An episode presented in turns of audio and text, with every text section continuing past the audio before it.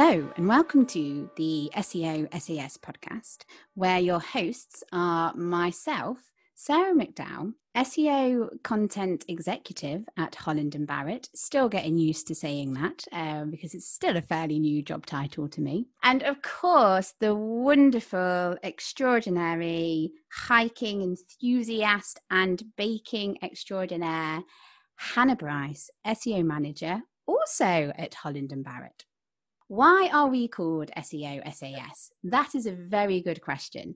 We are called SEO SAS because we like to think of ourselves as your special answering service when it comes to SEO. Quite frankly, we are nerds on the subject and we love nothing more than spending our spare time away from work talking about SEO.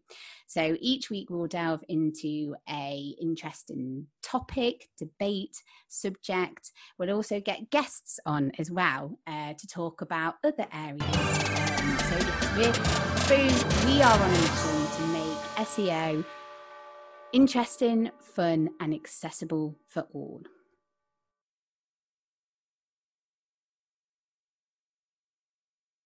Now, you may notice that there's a certain missing voice from this week's podcast because um, unfortunately, Hannah is in Scotland right now. She's left me, left me alone. I'm, I'm hoping she's having a wonderful time. Um, but it does mean that sadly she can't be here for this week. However, do not fret because you're not just going to be left with me and my inner thoughts about random stuff that's probably not even going to be related to SEO or even marketing. I have got today a awesome guest joining me and her name is Martina Simon and she is a digital enthusiast been in digital marketing for a decade and on her LinkedIn profile, she she has put dissecting digital since 2010, and she's also head of digital marketing at Informa Tech. So, welcome to the podcast, Martina. Thank you very much. Really, really happy to be here. You uh, you missed off the fact that I'm actually wearing my search engine optimization T-shirt from Brighton SEO that you uh, you failed to mention there. oh, well, I do apologize. I do apologize. How many SEO t shirts or SEO related t shirts do you have? Oh, for my sins, just the one. I got into um, a habit of just collecting far too many t-shirts, but I knew at the time that as I was collecting them, I wouldn't really wear them, and they just sort of because when do you wear an SEO t-shirt really? I mean, now is a great opportunity, I suppose, but I don't know. Yeah. This is the perfect opportunity to wear one, but I've I've also worn this to the gym and gotten a few funny looks uh, while I was on the treadmill. But I think you know, I like it.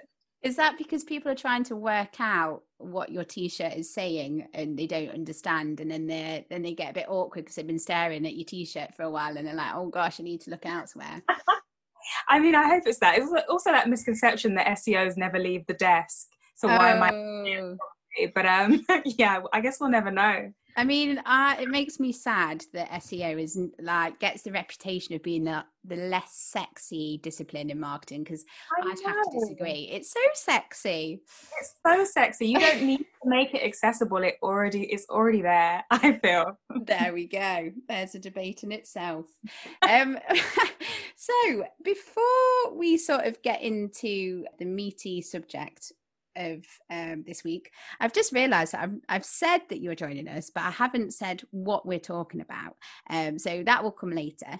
Um, but what I think would be quite fun, and what we always do with guests, is a fun quick fire. So we just want you to like answer with the first thing that comes into your head. Okay, let's do it. Sounds awesome. right. Okay. Starting now. What's the most boring thing ever? Oh, the first thing that came into my head was watching paint dry, but I've never watched paint dry. because it's so boring. Exactly, that's probably why. Apple or Android? Oh, Apple every time. Last book you read? Uh, the 10 Types of Human by Dexter Dias. What are you scared of? Oh, that's a that's a big question. Um, Come on, um, quick, no thinking. Creepy crawlies.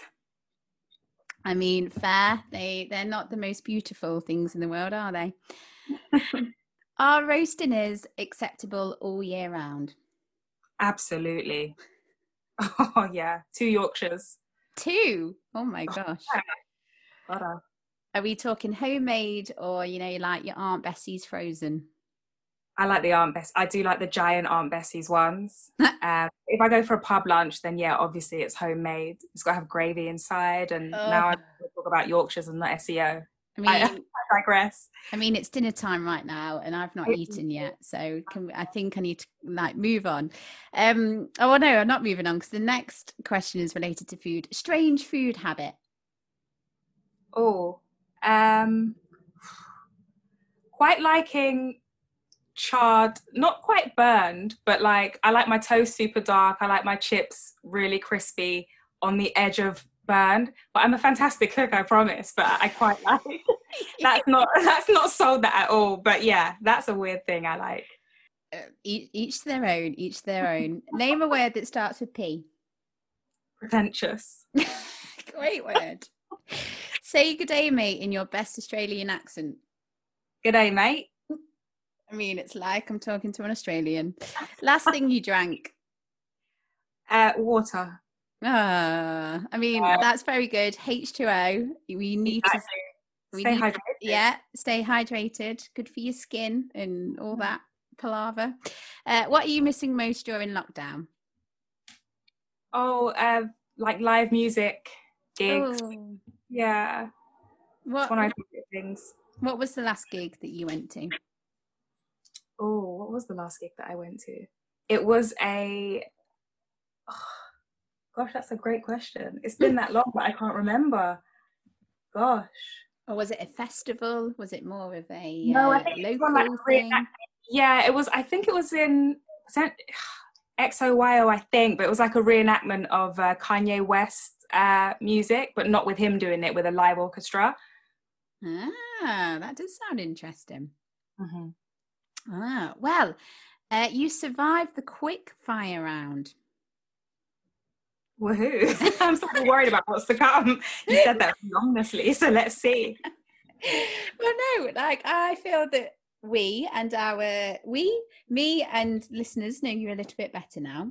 Uh, so more uh, so moving on then um, can you tell us a brief overview about yourself and how you got into the wonderful world of digital marketing and SEO. Absolutely. I started my journey in digital um, probably sort of before I was in a career. And what I mean is, we all use, you know, our older siblings' computer. Uh, we had an old Windows 95, I think it was. Um, and you don't, you know, you become technically savvy or technologically savvy before you start it at school when you're playing on Microsoft Paint and doing all those things.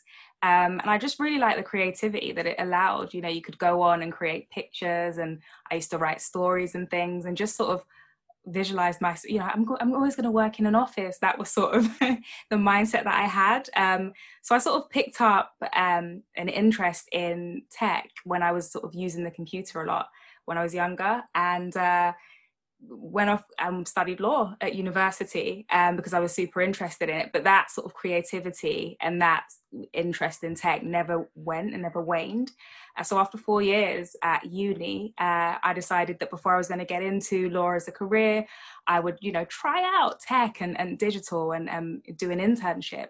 So in 2010, when I graduated, um, probably gives my age away slightly there.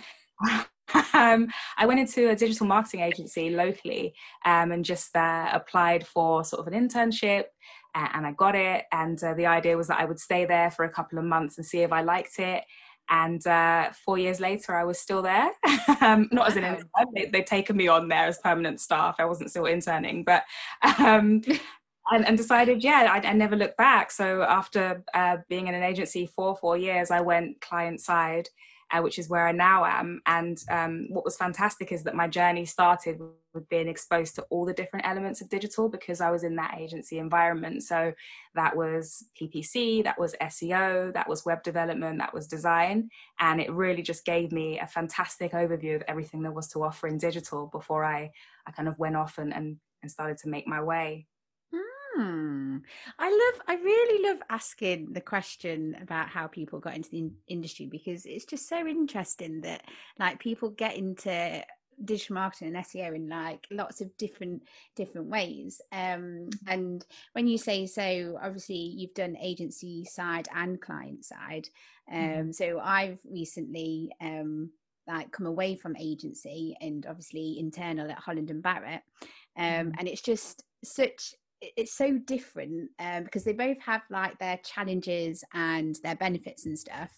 Um, mm-hmm. but what I like being internal at Holland and Barrett is I just feel like there's more time and more sort of yeah more time to get stuck into stuff and um, because when you're agency side you just there's never enough time to do everything is there yeah you're, you're pretty much inundated with clients across different portfolios. I mean, the, the, the sort of gift and the curse of it is that it's so mixed and it's so varied. So the time element, like you say, isn't there, but the exposure is fantastic. So you get a taste of B two B and oh B2C yes, and, yeah, and all of these things. But yeah, it was really really busy and you get like agency side because i've worked is it two different agencies and um, because of that you get to work in like different sectors and industries as well which i think helps you become a, a better marketer as well because obviously it's not a one size fits all is it you have to like find out what works for that industry and and learn from it um, we got you on today. Uh, we, the royal we, it is just me because Hannah's in mm. Scotland, like I said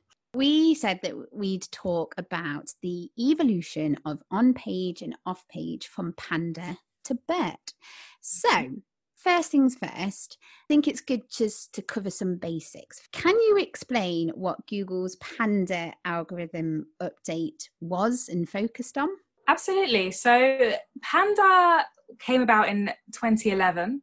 Um, really that long? It, it was that long ago. Oh, yeah, I remember it vividly. I say vividly. I I hope it was 2011 now I've said that but yeah no I, it came about in 2011 and revolutionized um, the game in a way. Um, I got into for me because I got into digital uh, as a career in 2010 so it was a year in when you know you finally feel comfortable with the technology and the terminology and everything and then everything changes. And what happened was people were i called it sort of change the game. People were gaming the system by mm. um, creating you know not well thought out content and not very useful content, but content that would rank by using specific tactics like stuffing loads of keywords that you know would come up for the search term on their site, but it wasn't very relevant to what the user's query was. Hmm. Um, would do other things like you know buy loads of links on a directory or a content farm that you know it was it was really low quality stuff but they it was getting the job done um, and Google wanted to tackle that and, and improve the user experience, um, released this algorithm update that kind of punished websites that had quote unquote thin content. So, content that wasn't full body, that didn't necessarily help the user and wasn't relevant to the search query that, that the audience had put in. Um, and the rankings dropped for a lot of these websites that were using those black hat tactics um, and, you know, those backdoor tactics to, to rank so it meant that the, being in an agency and i won't name any clients i can't remember half of them but um, websites that we were managing dropped off. Um, and you know there was panic in the industry about how to tackle it because for a lot of people you know buying links to rank was the, the main thing they were doing to be visible. Mm. um, and google wanted it to be about uh, authentic useful content across the web for everyone. So panda was kind of the way of sort of cracking the whip. Um, mm and they were doing things before that, but I think Panda was the really big one that everybody remembers as, as changing things in a significant way. Oh yeah, so um, definitely. So with um, Google's algorithms, like they're constantly tweaking it, isn't it? But mm-hmm. um, mm-hmm. when an algorithm update gets a name, and they always get weird and wonderful names, don't they? they love animals, and, and one's beginning with P. It's really interesting. Panda, penguin, pigeon, crazy um yeah so obviously the times where um yeah when when one gets named and um, people talk about it is when like there's a update that sort of seems to affect quite a lot of different people mm-hmm. um, mm. and yeah panda was needed and i do think yeah at the end of the day google is wanting to make sure that the content that it, it is supplying to its users is authentic, it is quality, it is relevant, it is factually correct as well. So, um, yeah, they're going to constantly be evolving, aren't they? Um, which sort of leads on then to BERT. Um, so, whenever I hear about Google's BERT, I do think of Sesame Street's BERT. in Sesame Street. yeah, I just see that straight away. The eyebrows. oh my gosh, the eyebrows. Um, so, yes, what does BERT stand for? And can you explain a bit about what BERT is? Um, sort of, yeah, in a nice way to sort of understand. Nice Gosh, me now with that acronym um, this late on a Thursday. Uh, bidirectional encoder representations from transformers. Um, which is a bit of a mouthful, but it's an easy way to say um, machines that are becoming, uh, I say, with cognitive tech. So the idea is that Transformers, uh, not the ones from the movies, but that, that theme tune is now in my mind, um, they sort of live crawling the web and constantly they're dealing with user queries to try and return the information that you want. So you pop a search term into, into the search engine and the results that come back are hopefully around about what you want. And previously, the way that Google uh, were doing that with their AI was to kind of use a lot of historical data from the RankBrain uh, algorithm um, and look at, you know, if somebody put in um, the highest uh, point in France or something, they might get results for the Eiffel Tower, things like that. Um, but it was it, it, wasn't necessarily using things like nlp so natural language processing and, and using the actual terms that people use including things like colloquialism sometimes we use slang when we search mm. there's no way for a computer to necessarily know that and bert is trying to tackle that by looking um, not just at sort of the search term up to a point so returning the eiffel tower for you know a search about high points in france um, but looking at the actual words, every word in that query, um, and trying to sort of understand what that means. So it's become a lot smarter. It's kind of like training the AI. Um, and so the kind of the coolest thing, or the, I think it's cool, um, about this algorithm update is that it's bi-directional the way that the transformers look. So they look at the beginning of the search term, the middle of it, and the very end. So they, they're looking at every word, whereas previously um, I don't know if somebody put in, um, you know, what shoes to wear hiking, they might get results previously for different hiking boots, which is perfectly fine. Um, but with BERT coming into play, they'll get those results for what shoes to wear hiking. But BERT will also look at hiking and potentially return, you know, other sports and other things, so you can get, you know, shoes for different sports. So it's it's a more sort of qualified query, not just the thing I'm looking for, but other things that probably relate to it.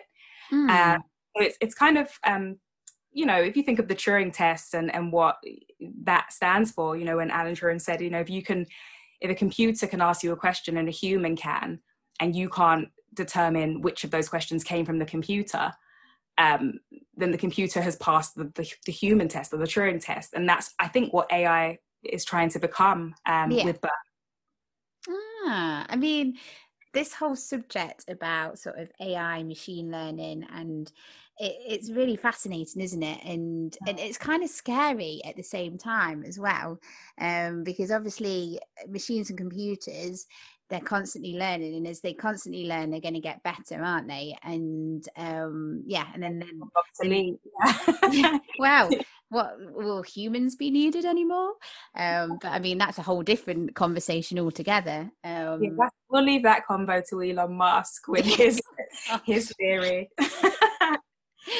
no, sure. I mean, that's what it's it's become. It, I mean, ultimately, we want to rely on computers and you know tech to without the human intervention piece and you know that sort of speaks to things like chatbots and mm. all types of you know your your tag um, assistant and your Siris and things we want them to become qualified to be able to answer things without us having to spell them out um, the same way that i could talk to you and say you know um, oh, what's going on in the big smoke? And you know that i mean london hopefully yes. you do. Yeah yeah yeah. Um, big smoke. yeah yeah. Well, well you would as a human but you know does the computer know that without us oh, having to, yeah. yeah we, the ah. computers want to get to that level ultimately. Um and yeah i think that's the way things are heading in terms of the understanding. So that I think you've explained there really well, um, both like Panda and BERT, and obviously both are sort of um, what do you call them initiatives? Like, I sometimes need Hannah here because she's better with words than what I am.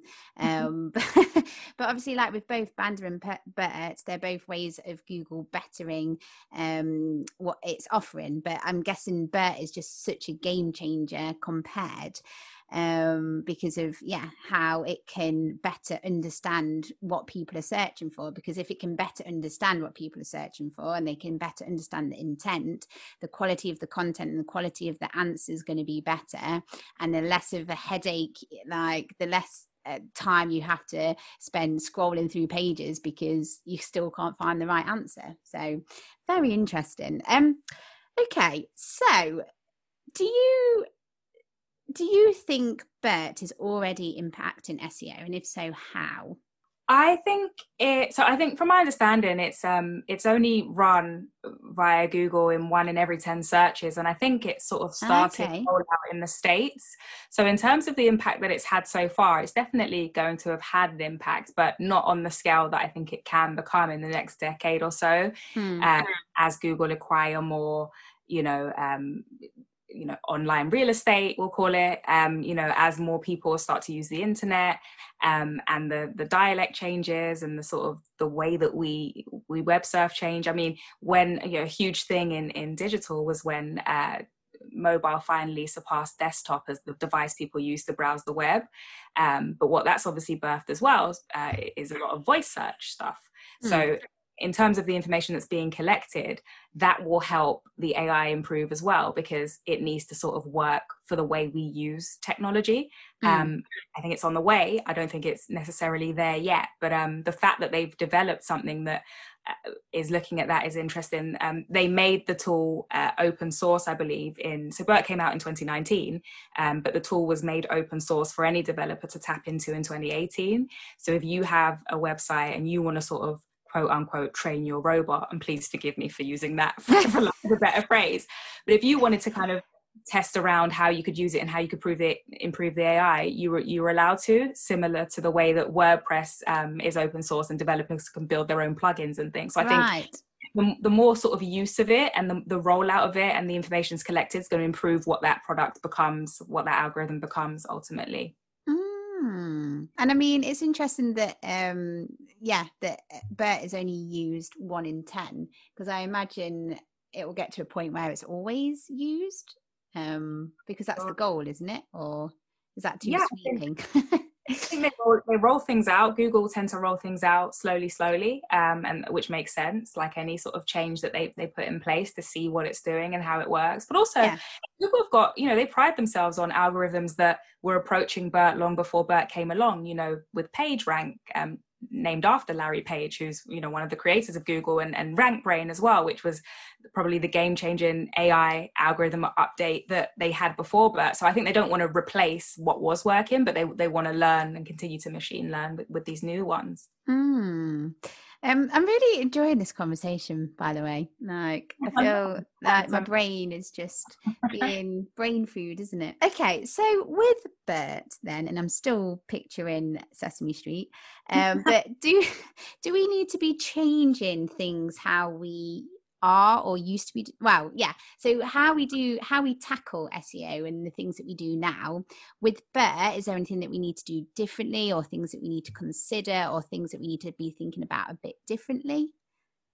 Yeah uh, yeah i definitely think so. I think google i mean i you know i'm not to speak for them but the the end game official the, spokesperson here. Exactly as the official spokesperson for google um, we think no i think that the end goal with the algorithm updates from panda from um, you know penguin from pigeon and all of that was to move away from trying to game the system with um, you know the technical piece and making sure that there are x number of links on a page or x number of keywords being used or whatever um, and away from that sort of sequential use of um, SEO to more Sorry. of a to more of a contextual use where it's all about what you're actually saying because i think ultimately google could prize um, you know a new website the top of the search because it somebody who doesn't know seo at all but knows their subject passionately they tag all the right things on their site because that's what you should do you would name a page you would link to something that's relevant and that could beat somebody trying to go after dodgy links because google wants a natural result after you know over a perfect result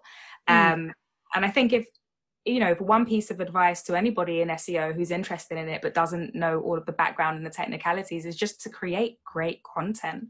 Um, and I know that that's cliche, and you know, the whole content is king, but it is around what you're saying and not necessarily the technical way that you you say it.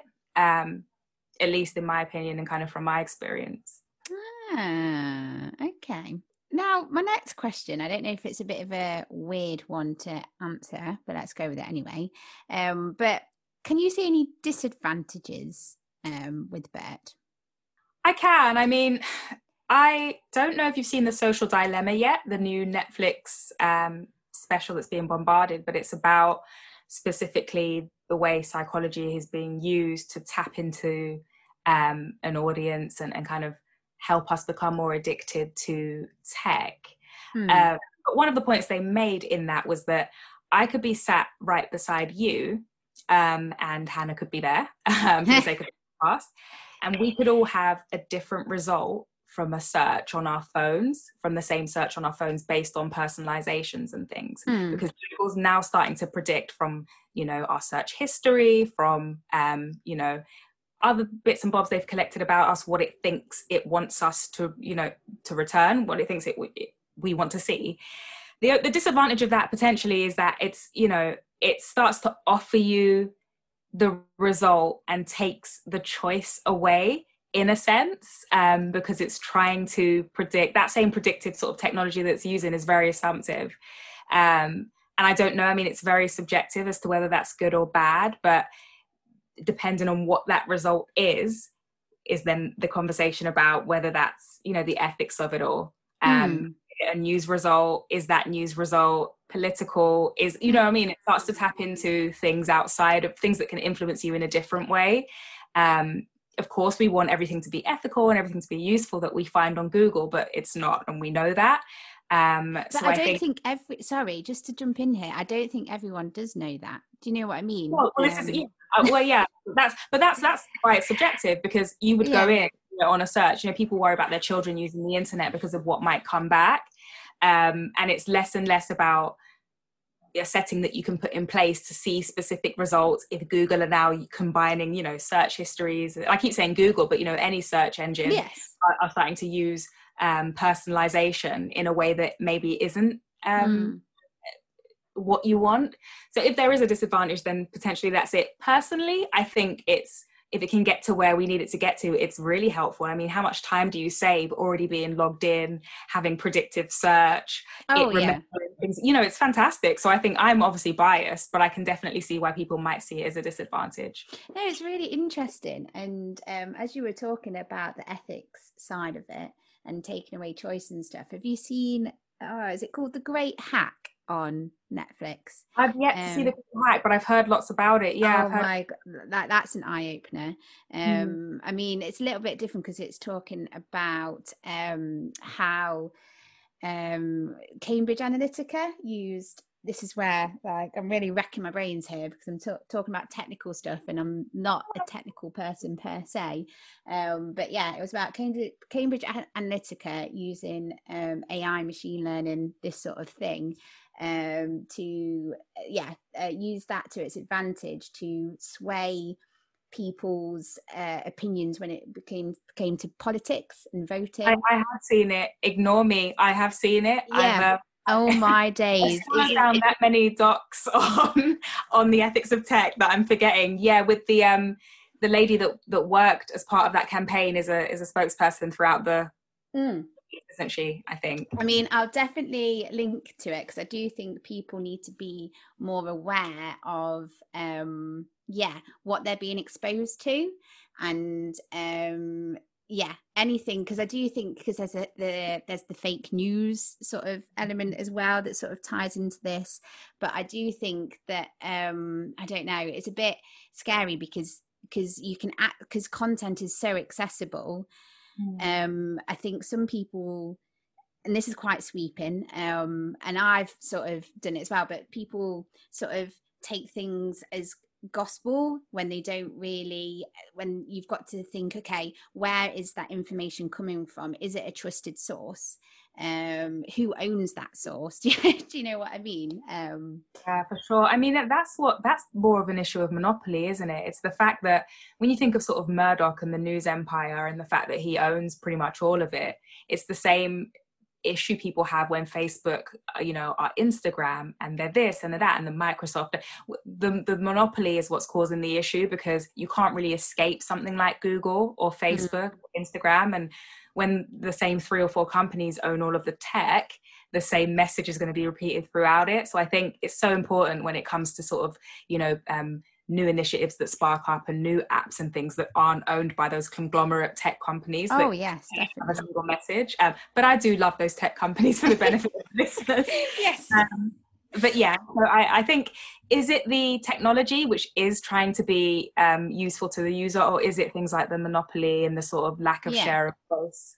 and at the end of the day, and it, at the end of the day, um, Google and other search engines are always looking at ways to better themselves and making sure that the content is um, reputable and oh. um because also you've got eat as well um but yeah um i'm just looking at the time and time is flying and i feel like we've just scratched the surface but you're just gonna have to come back and we're gonna have to debate more i think um so um probably time for two more questions so on the sort of BERT um, on the BERT thing. Um, what is there any resources, articles that you can recommend, or anything? I mean, anything that you sort of say, I can link into the show notes. Sure. Yeah, I think a fantastic one is Search Engine Land. Uh, their blog is one that um, is fantastically up to date with all things SEO. Um, and then, of course, the great uh, Moz. Uh, oh yes, love the Moz Whiteboard Friday. love it yeah love a moz anything really. Their, their tools are brilliant but i think those are two key ones and then they they often link off to loads of other ones in their footnotes. So i think those are good starting points. Okay awesome. Okay and then because we've sort of been talking about like algorithms and um google and search engines bettering themselves um what has been your what was you what would you say is your least favorite algorithm update and why Oh, that is a great question. I think like, controversially um, and al- almost counterproductively, because I, I do think that we do need to be, everybody does use a mobile, um, and it's fantastic that there's an extra boost for websites that are mobile uh, optimized and responsive. But Mobilegeddon uh, made a lot of people very angry um, because that update um, sort of punished websites that weren't responsive and, and, sort of ready for the mobile world or boosted ones that were, should we say. Um, but that was a time that most people weren't ready to update and switch to a responsive model. So it it was sort of advice Google were offering for years, but when it came, I think it was a little bit of a shock to the system for certainly from some mm. clients I was working with. Um, I'm still working on websites that aren't terribly mobile responsive, and, and that can be a pain. So I think, I mean, yeah. Sorry, that just seems crazy in this day and age, not having a website. And I mean, oh, I've even stories I can tell you on that. I mean, but I've even like where websites are created nowadays, and and mobile. Even though more and more people like as as we said, or as you said, mobile surpa- surpassed desktop, but um websites are designed first for like desktop isn't it and it just seems a bit well mm. if people are using mobile and that's where people are going to. Do you design for mobile first and then do you know what i mean? Does, is there responsive. I mean i won't go off on a tangent but i think it started off with people having two versions of a website one for mobile one for desktop and that's just not manageable at scale. No. Um, so now it's just building a responsive website that's good across all devices from the very beginning okay. So, bef- okay, I mean, this has been a flipping wonderful episode, and I've loved chatting to you about this. So, is there anything? Be- Sorry, I said likewise. It's been delightful. Um, before we move on to the feature, yes, is there like anything else that you want to say on the Bert subject, or are we good to move on for now? On Bert, yeah, Bert's quite. It's in its sort of nascent stages. It was released in 2019, and there's information if you go looking for it, but I think it is still very much developing. So not too much more. I think just keep an eye out on it and, and updates around it.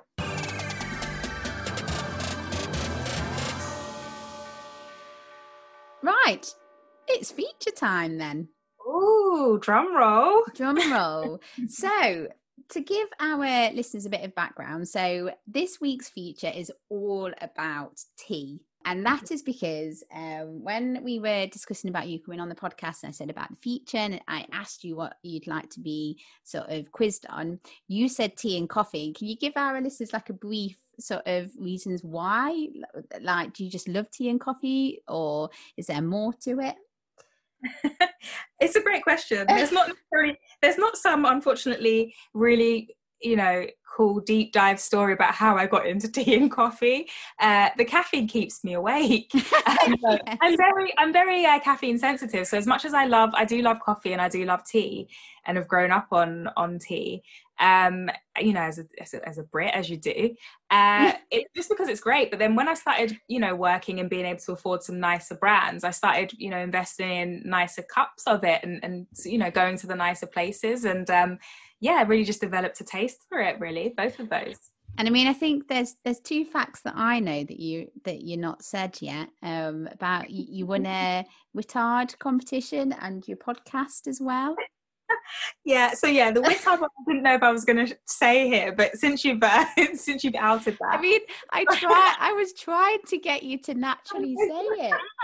um, no yeah so no shame in that at all but um I think the fact that I've had to open with that no as part of it's weird. There's um I can't remember the name of the site. I will send you the link after if I remember. But as part of uh, when I worked in an agency, there was a a lady that would offer uh, guest post services.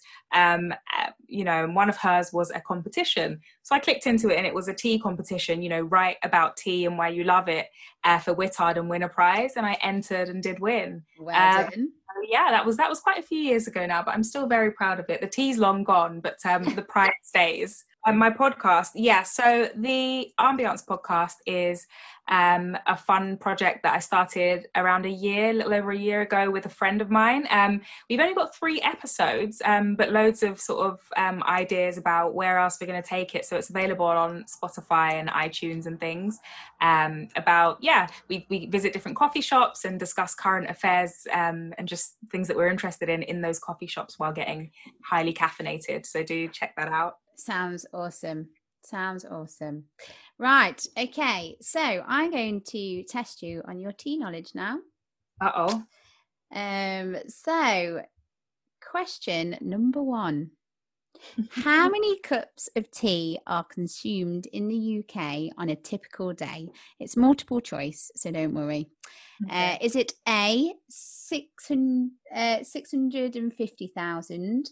Is it B, 6.5 million? Is it C, 65 million? Or is it D, 165 million? It is, I'm going to go for 165 million. Yes! There you can see, look. there we go. First question right. You're doing well.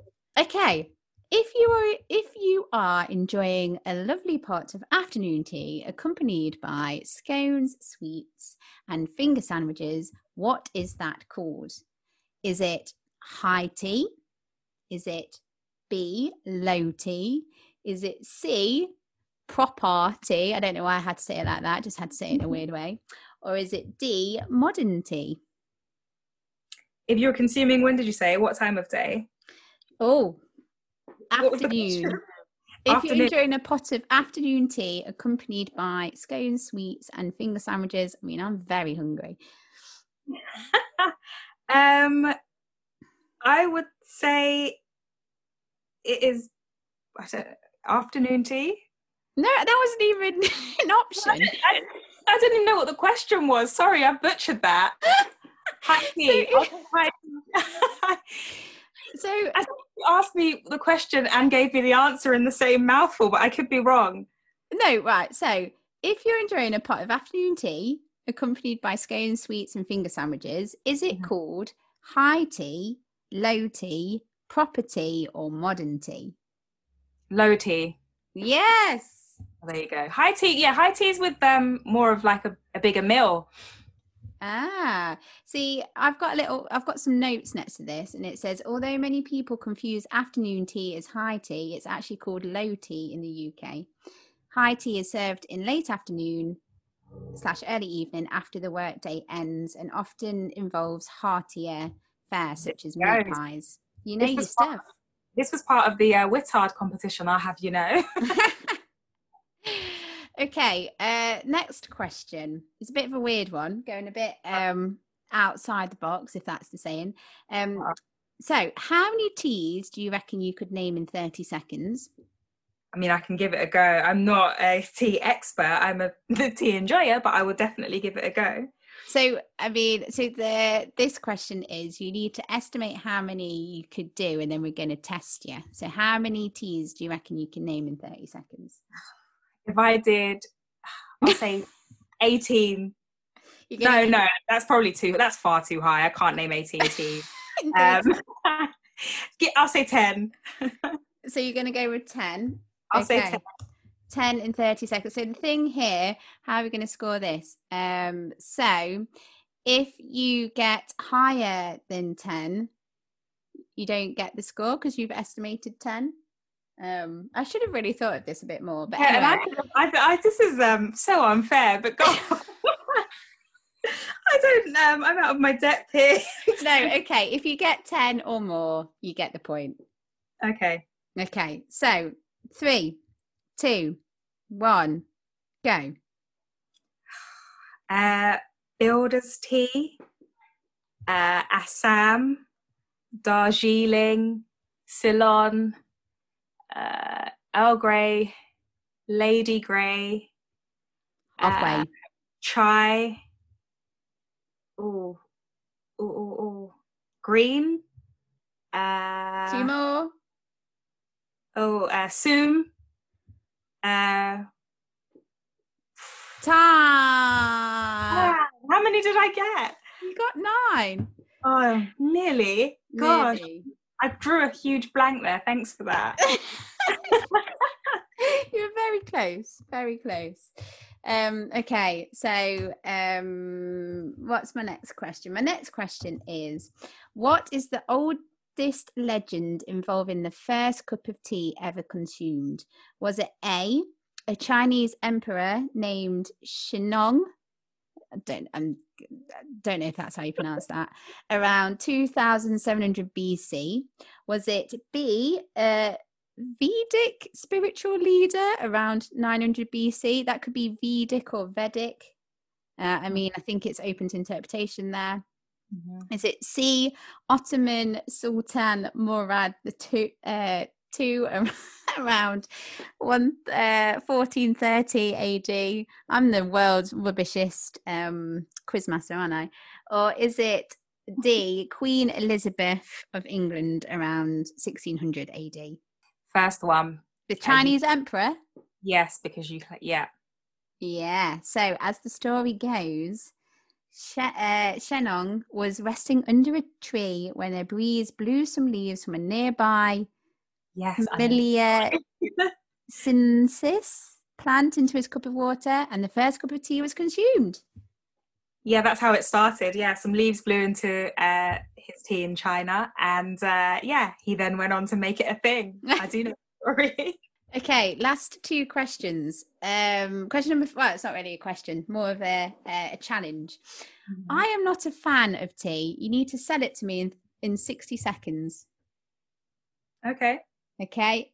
Right. I really hate the stuff. I'm more of a coffee drinker. So you really got to sell it to me in three, two, one, go. Imagine you've had a really long day. The commute was awful. It started raining and your umbrella broke. You, you lost your house key. You don't know where your purse is. You missed the call for the job that you were going to get. And so you didn't get the job. Uh, you've had an argument with your partner and you've fallen out with your best mate. Uh, and you're just at your wits' end, really. and then you finally do get home. You have to uh, break into your own house. Somebody calls the police on you. you don't get taken away, thankfully. You finally get in, dry off, and the first thing you see in front of you is Tetley's gold. It sorts you out. It's your whole day solved in two minutes. You have the perfect cup of tea, and all of your worries fade away. I mean, I feel like we need a round of applause for that. if you've had that bad a day, tea's going to make it better. Come on. I mean, I feel like that was a very. I really hope that wasn't a day that you had. Like, I just have a very overactive imagination, so that definitely hasn't happened to me. Uh, I promise you. I'll give you the point for that because that was fabulous, and um, you sold it to me. So well done. I hope you don't really hate tea. I hope that's not a real thing. Is that real? I, I really do. I'm sorry. Oh. no, I like. Oh, hang on. I like peppermint and fruity teas. Oh, that that will work. But just not like. I, but I'd just much rather a cup of black coffee with no sugar oh, or milk. Oh, that's exactly how I drink my coffee. We should have done this on coffee. well, that you're coming back on the podcast because we've got other things to uh, discuss, haven't we? okay, last question, but I think you've like won this quiz feature, like flying colours. How many varieties of tea are there? Is it A two? Is it B three? Is it C four or is it D five? I would have said higher than five. So I'm going to go for five. You'd say higher than five. Okay. Well, I did get this um, quiz from somewhere else. I didn't make it up myself. So, so I don't know. Um, but okay. Apparently, according to my source, and I will link to the source, mm-hmm. um, so people can take it up with them because I know that some people are very passionate about their tea, including yourself. Right. Um, but yes, apparently there's four Mm-hmm. And mm. um, so the four is black, oolong, green, and white. Technically, herbal teas are called tinsan. How do you say this word? T I S A N E S. Tinzans? Uh, because, that, yeah. anyway, herbal teas are called Tinzans, let's say, because they don't contain leaves from the Camellia sinensis plant the, that plant, yeah, um, that plant yield, yields four main varieties of tea, which is what I just said. Um, of course, out on a technicality, I would have tied those herbals in. so yeah. that's but, I know. But you'd say there's much more than five. well, I think it's there. Yeah. So when we talk about like the types where they come from, probably there are fewer than it feels like there are when you sort of get granular. You yes. know, Earl Grey, Lady Grey. So yeah, probably I'll, I'll give that to you in the quiz you found. I'll take that. I mean, you should be buttering up the quiz master here. So I know, I know. Actually, yeah, this is a fantastic quiz. It's the best quiz I've ever taken. a hint some sarcasm there, but I'm going to take it.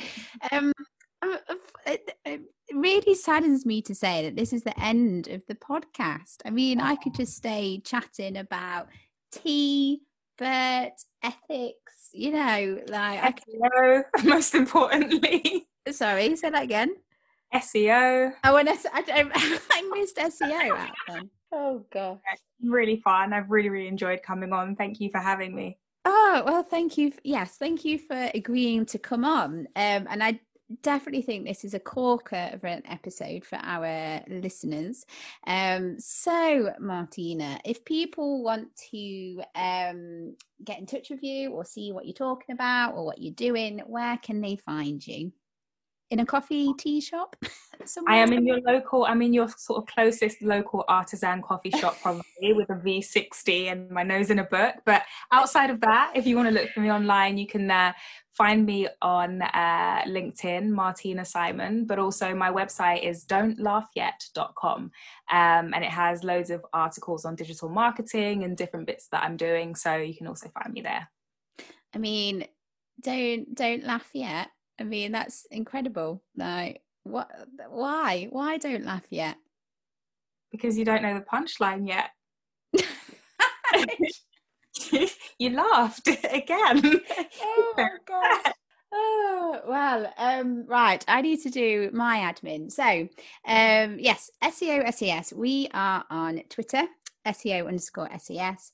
Me and Hannah are both on Twitter personally. So Hannah is SEO SES Hannah. I am Sarah MCD UK or Sarah McDuck. Um, we're both on LinkedIn. Where else are we? Oh, you can email us if you want to email us and say nice things. That would be flipping awesome. um, so, yes, our email address is hello at SEO SES SEOSESpodcast.com. If you are a regular listener to our podcast and um, you've not yet subscribed, please do because I believe that helps with our podcast and all that jazz. Um, and yeah, if you're feeling extra generous, please do give us a review because that helps when people are checking out podcasts to listen to. They know whether to give us a go or not. Martina, I think the only thing left is to say goodbye. And what are your last words of wisdom? Any words of wisdom? Don't laugh yet. Every time. Really right, let's say. yeah, no, my real words of because you failed, you've ruined that one now. So the real words of uh, of wisdom, um, yeah, get digital, um, get using your apps, your socials, um, having you know an opinion online, um, and and let's connect. Beautifully said. I'm sorry I ruined your first one. Until next time, folks, stay safe. And I think we're still washing our hands, aren't we? That's the guidance. So stay safe out there. And yes, goodbye for now.